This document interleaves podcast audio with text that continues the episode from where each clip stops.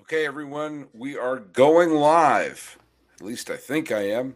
Hey, uh the Major League Baseball pennant races are crystallizing.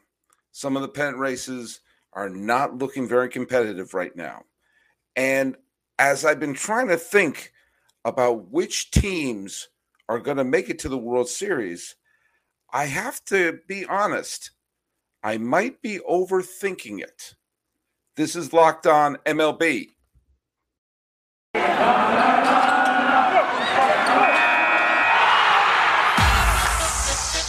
You are Locked On MLB.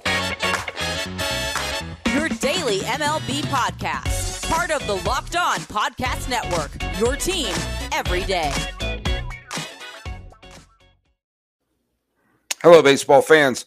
Welcome to Locked On MLB, part of the Locked On Podcast Network, where it's your team every day. Thanks so much for making us your first listen, as we're available on all your free podcasting catchers. This is the podcast we talk about all of Major League Baseball all year long. I am your host. I am Paul Francis Sullivan. If you're seeing me on the YouTubes, you look right there. Call me Sully. You can follow us at Locked On MLB Pods on Twitter and on Instagram. You can follow my personal account, which is Sully Baseball, on Twitter, Sully Baseball Podcast, on Instagram. I am an Emmy nominated television producer who's also been a stand up comic, filmmaker, writer, uh, comedian, and actor. I've been a, and I'm a teacher now. Uh, go Cal State Fullerton.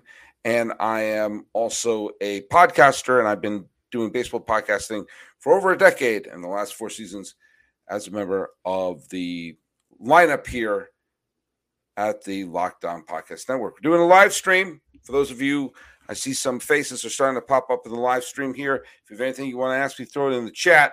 Um, you know, uh, just I'm sure you've been checking up on the games. The Red Sox and Yankees played a game, which, if you're a Red Sox fan, was just extraordinarily stupid. They had all sorts of ways to win that game. They didn't. Um, Judge hit two home runs. There were wild pitches. There were dumb plays. Uh, Jeurys Familia refused to throw a strike, and then he got designated for assignment after the game. Hey, uh, one of my dear friends, friend of the podcast, she's been on the podcast, uh, Melissa Monto. She was my uh, reporter during the ALCS when she, a huge Red Sox fan from Texas, who went to the ALCS when the Astros and the Red Sox played. She is in Fenway Park. She went to Fenway Park tonight along with her son Dom. Uh, I, I, don't know if her husband David was there or not. I'm not 100 percent sure, but uh, I, am sure she had a great time. Probably would love to have seen a walk off win instead of a teeth grinding loss.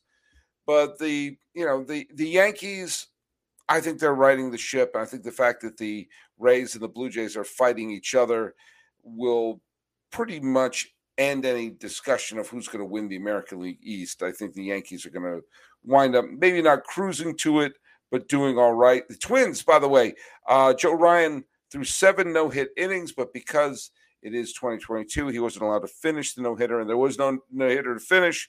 But the Twins wound up doubling up Kansas City six to three. Hey, the Cleveland Guardians look good, and they beat. There was no Mike Trout home run and they basically was a bullpen game. Cleveland over the Angels three to one. Now, I've been singing the praises of Cleveland and thinking that they may be one of those surprise teams that could wind up going to the World Series. You take a look at the last couple of World Series from a full schedule, 462 game schedule. You've had teams, obviously Washington 2019, last year with Atlanta. They're teams that aren't necessarily the best teams over 162, but they're the ones who are you know flying in hot. You know, Atlanta has been playing. You know, the defending champs, everyone still is underestimated, is won again, five to one tonight over the San Francisco Giants, and that's bad news for the Mets, by the way, who lost uh, to the Cubs again. Remember the easy schedule the Mets were going to have? They've been falling all over themselves. Uh, Yu Darvish pitched great today for the Padres over the Mariners. The Mariners are another team that's been playing great baseball recently. Maybe they're the team to slip in. And yeah, my my thought process makes sense that sometimes a surprise team wins, but I wonder as I said in the opening tease, if I'm overthinking things. And what I mean by that is, am I ignoring the fact that there are two fantastic teams sitting on top of their leagues that there's no reason to think that they can't be the front runners to win the pennant. And we should probably embrace the fact that this could happen. Now one of the teams that you know when i'm trying to be cute say hey st louis maybe atlanta maybe this maybe that. Why not los angeles? The team is located right down the street from where I'm currently sitting right now in the luxurious Locked On MLB studios in Pasadena, California, overlooking the historic Rose Bowl.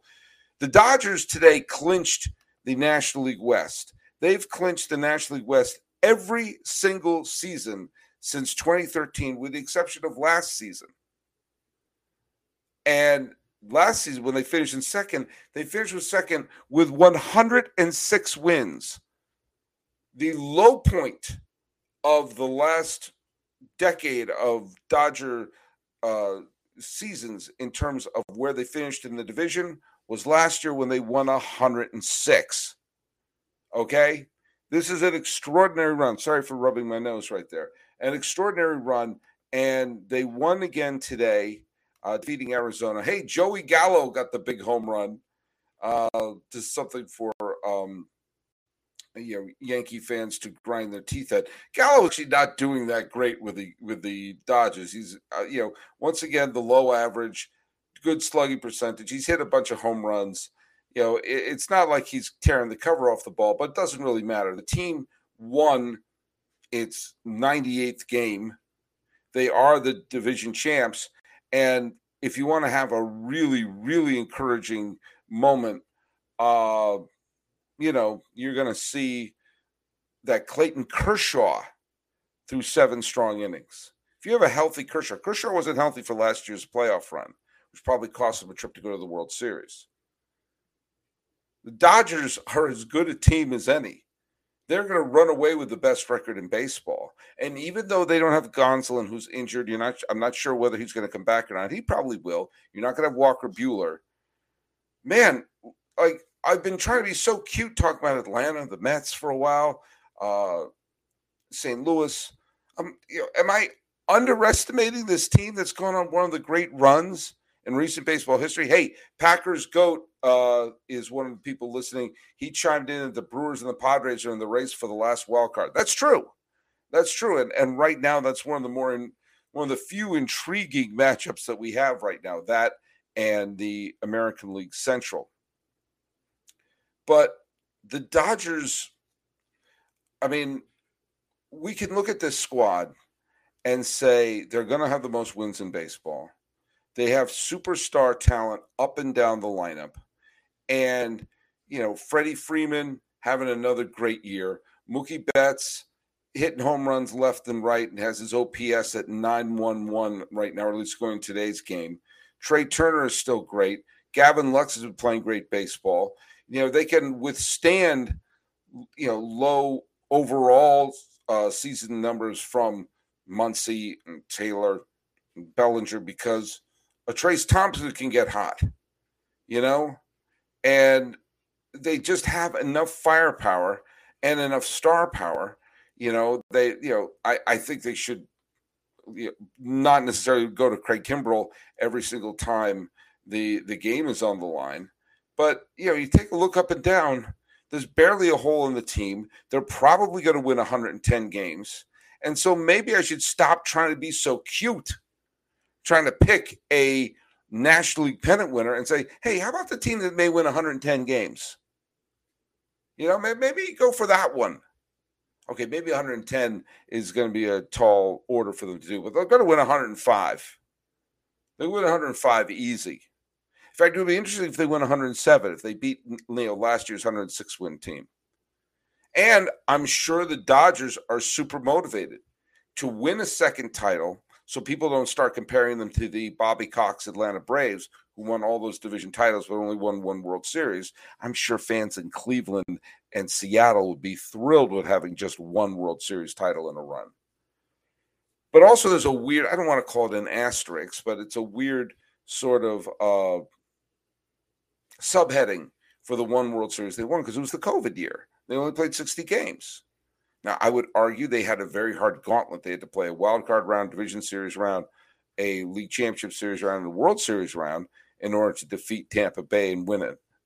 But I'm sure they would love to have a World Series title with no caveats, with no actually, it was only a this and that. And actually, probably would love to win a World Series on the field in Chavez Ravine. The Dodgers have only won one World Series in their history at home. 1955, when they won as the Brooklyn Dodgers, they won that in Yankee Stadium. And, you know, 59, they won the World Series in Comiskey Park.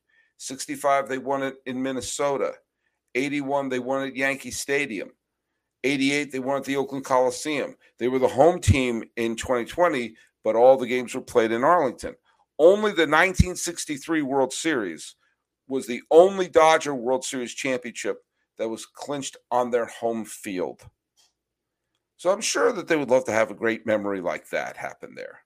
It would surely make Dodger fans excited.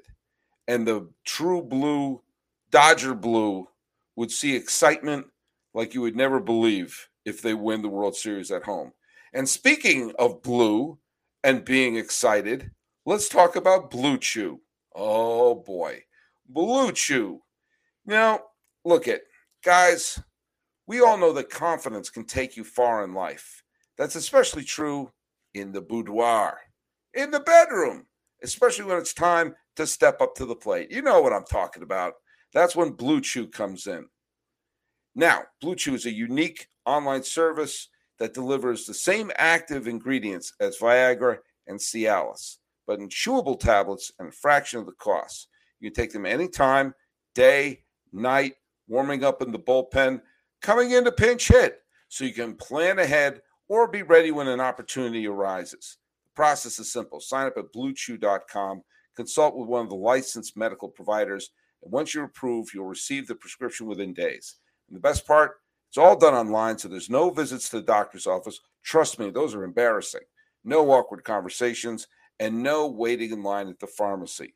Blue Chew's tablets are made in the USA. Feel patriotic when you're taking Blue Chew and stepping up to the plate. And be prepared to have them shipped to your door in a discreet package. So, with Blue Chew, men everywhere are excited to see the postman maybe too excited to see the postman because when your package arrives, your package arrives. I may have to go to confession after reading this copy. They always say first impressions are important, but what about lasting impressions? You know what? Some relievers flame out. You want to be an innings eater and go long. It's time to get off the couch, get back to work, and then get back on the couch. I don't know. I'm not going to judge. If your tool needs an upgrade, head to bluechew.com. I'm going to read the call to action before my mother never speaks to me again. So if you could benefit from extra confidence when it's time to perform, chew it. Then do it. We've got a special deal for our listeners. Try Blue Chew free when you use promo code LOCKDOWN at checkout. Just pay $5 shipping. That's bluechew.com. Promo code LOCKDOWN to receive your first month free. Visit bluechew.com for more details and important safety information. We thank Blue Chew for sponsoring the podcast. Expect all of you to be using your Blue Chew. Now, the other league I've been saying is wide open. The Yankees, for most of the year, looked like they were the single best team in the American League. Then they stubbed their toe. And while I think they've righted the ship, they certainly are vulnerable. They don't look like the can't miss team, which means every bloodhound is going out there. Maybe it's Cleveland. Maybe it's Seattle. Maybe it's uh, Toronto. Maybe it's Tampa Bay. We're overlooking again. Houston. Houston, the defending American League champions. Take a good look. Now, I have to admit, I underestimated Houston going into this year. I underestimated the defending American League champions because I thought the loss of Carlos Correa was just going to be too great. I also remember Justin Verlander didn't pitch for them last year. So I wasn't too thrilled with their pitching staff. And I thought Seattle had just improved, and I thought Seattle was ready to take over. I didn't anticipate the resurgence of Justin Verlander. I also didn't didn't think that Jeremy Pena, who was going to take over for Carlos Correa, was going to do the job. He's more than that. He's had a fine season. I also didn't expect Yordan Alvarez to take over essentially as the MVP of the team. Now, in any other year, Jordan Yordan Alvarez would be getting serious MVP consideration. We're currently in a year where it's going to be either Shohei Ohtani or Aaron Judge. I'm leaning towards Aaron Judge. Man's having a historic season. Nothing against Shohei Ohtani, who's could win the Cy Young Award. Wouldn't that be something? The guy won the MVP last year. If he wins the Cy Young Award, that would be absolutely unbelievable. Now, I also would love to see Aaron Judge pitch one game. In one blowout game, have him come out and pitch. And if he gets a scoreless inning, then that would be a argument back to the people who say, like, well, you know, uh, uh, Judge doesn't pitch. Well, yeah, now he did. He has a zero ERA. But I digress. Alvarez has had an absolutely fantastic season.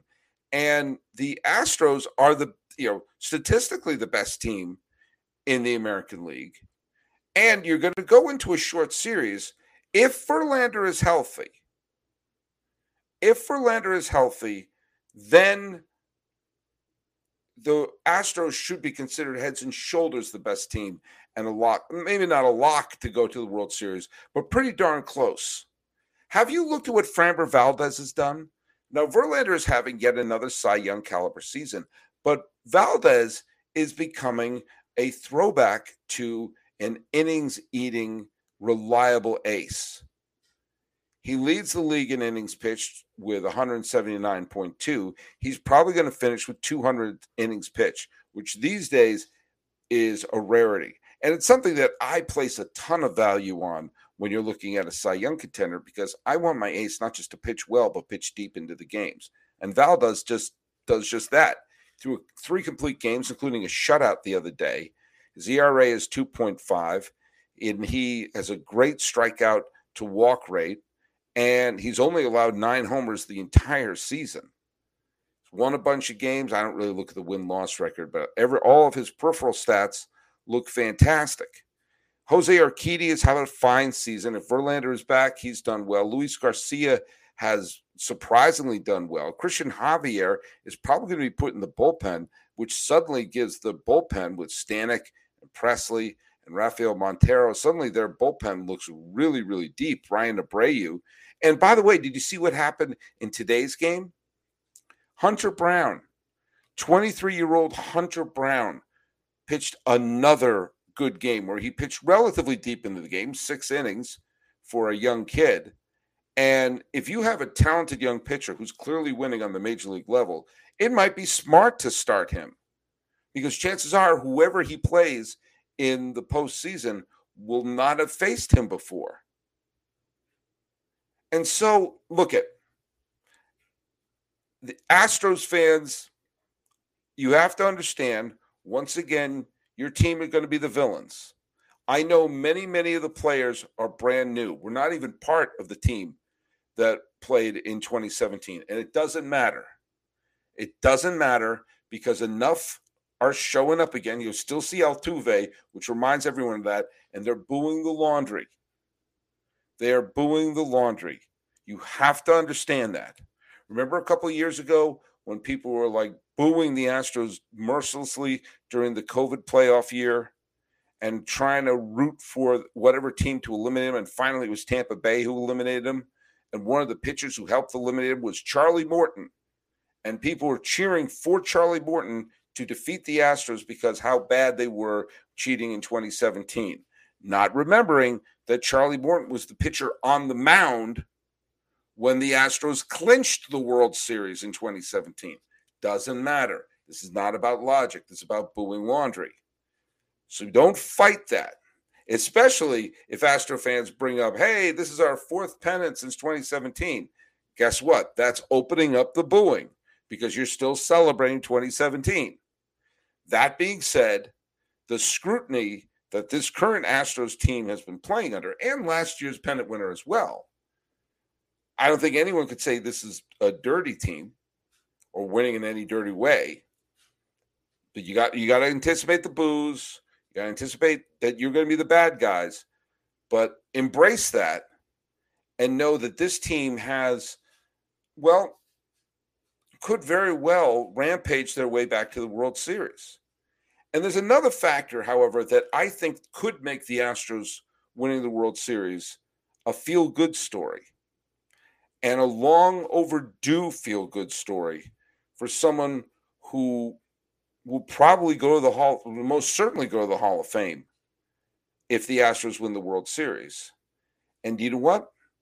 It's someone who did things a little differently, kind of like a genius who died earlier today. Bear with me. Dusty Baker has been the glue of this team. Remember in post the uh, trash can fiasco, all the scrutiny that was falling, rightfully so, upon the Astros in the wake of the scandal, and how things could have fallen apart, and how this and that and the other thing was going on. Dusty Baker came in, and there was a sense that it was a, well, for the lack of a better word, a move to mollify angry fans and angry press because people tend to like Dusty, and he had nothing to do with the mess that happened ahead of time. Now, the Astros made all the way to the ALCS under Dusty in the shortened COVID season, but they had a losing record in those 60 games. And you know what? You got to take a lot of that playoffs with a grain of salt in 2020. But guess what? The band aid of hiring Dusty Baker for PR could result in back to back pennants, back to back scandal free pennants, and back to back pennants that have his thumbprint on them, that have a sense of this is Dusty's team now. He's been there for three seasons. He's not just a band aid now. He's someone who's putting his personality on the team. This isn't like when you know, like you know Bob Brenly taking over Buck Showalter's Arizona Diamondbacks team, and when they win the World Series, he's the one jumping up and down. But everyone with a half a brain who follows baseball know that Buck put that team together and managed it just the year before. This is Dusty's team, and a lot of players on this team are brand new ones and are flourishing under his guidance. Now, I know Dusty's a controversial manager because he doesn't do things by the book and people who like things done in a certain way are not always thrilled with his unorthodox choices. But that brings us to why he reminds me, kind of strangely, of someone who died today, one of the great geniuses of his time. Am I talking about anyone in the world of baseball? The answer is no. I'm talking about French and Swiss filmmaker Jean Luc Godard, who was 90 something years old and is considered to be one of the great filmmakers, certainly of the, the 50s, 60s, and 70s, and helped redefine filmmaking as one of the great members of the French New Wave. Why am I bringing up Jean Luc Godard? And what does this have to do with Dusty Baker? In my mind, there's a connection. Jean Luc Godard did nothing normally in his films, whether it was two or three things I know about her or Breathless or Masculine Feminine or all of the films he did, he did things differently. He cut his films differently. He shot his films differently. He paced his films differently. They edited the films differently. They framed the shots differently. Even the opening credits felt different in his films. Anyone who's used to a normal film that looks like a certain way, you shoot it this way, you light it this way, they act this way, the camera moves from here to here, would have be pulling their hair out watching a Godard film. He did nothing by any proverbial book, but he made very memorable films, had a super long career, influenced tons of filmmakers, including Martin Scorsese and Quentin Tarantino and Spike Lee, and created kind of a new language of film that may not have been orthodox, may not have been normal, but guess what? It worked it would not have worked if he tried to make a, a Marvel film or a Batman film or a Star Wars film. But for what he did, you look back and say, hey, look, he didn't do it like everyone else. And maybe some of the things he did makes you scratch your head. But in the end, the results were there. And maybe that's kind of what Dusty Baker is like. Maybe he's like Jean Luc Godard. He didn't do things normally. He didn't do things that in a way that people who are following the, you know, the the sabermetrics world would necessarily adhere to. But guess what? He's also the 10th most successful manager in terms of wins ever. And everybody ahead of them is in the Hall of Fame. Walter Alston, Joe McCarthy, Bucky Harris, Sparky Anderson, Joe Torre, Bobby Cox, John McGraw, Tony LaRussa, and Connie Mack. And guess what? The people behind him are in the Hall of Fame. Leo Durocher, Bruce Bochy eventually will be, Casey Stengel. So we're talking about an all-time great manager who, by the way, never managed in New York, never managed in Los Angeles, never managed one of the huge big budget teams. And we're talking about someone who brought teams to the playoffs in the 90s, in the 2000s, in the 2010s, and the 2020s. He's one of the few managers to manage a team to the World Series for both the National League and the American League. He flipped the fortune of the Cubs. He flipped the fortune of the Giants. He flipped the fortune of the Reds. Okay, inherited a super talented team in Washington, but he took over chaos in in Houston. Isn't it about time we start praising Dusty Baker as a great manager and maybe a smart manager who maybe, like Jean Luc Godard, didn't do everything the normal way, the way they do it by the book? But if you look at the results from 1997 to this year, he was a constant participant in the postseason and did so with the Giants, the Cubs, Cincinnati, Washington, and Houston. Five different franchises he's taken to the postseason. Isn't it about time we start praising him as an all time great manager? And the one thing he doesn't have on his resume is a World Series title. Now, I know following a Dusty Baker team could sometimes have you pull your hair out. Much like following a Jean Luc Godard film can sometimes make you go, I don't know what I'm watching right now. But the results stick with you. So maybe I'm overthinking the pennant contenders. Maybe it's going to be LA and Houston and the drama of a rematch with all the controversy about that, but also with the possibility of Dusty Baker finally being a World Series champion manager. Maybe that's what's going to happen, and maybe we should prepare for that. Maybe we should embrace that. Now, of course, the playoffs are going to unfold, and who knows? Watch it be Seattle versus Atlanta. But watch it be LA versus Houston. Great storylines. The Dodgers could get the second title to separate them from the Bobby Cox Braves era and make people start to talk about them in the same breath of a team like the oh I don't know the the Big Red Machine or some other great teams that won multiple titles or the Dodger teams of the 60s that won multiple titles. That's a possibility. Or maybe it'll be the Astros, the villains, still wearing the uniforms that people will boo. But at the helm is someone who will finally get an all time great title over his head, a plaque in the Hall of Fame, and praise, maybe even from the French critics. You didn't think you'd hear a baseball podcast talk about Jean Luc Godard, did you?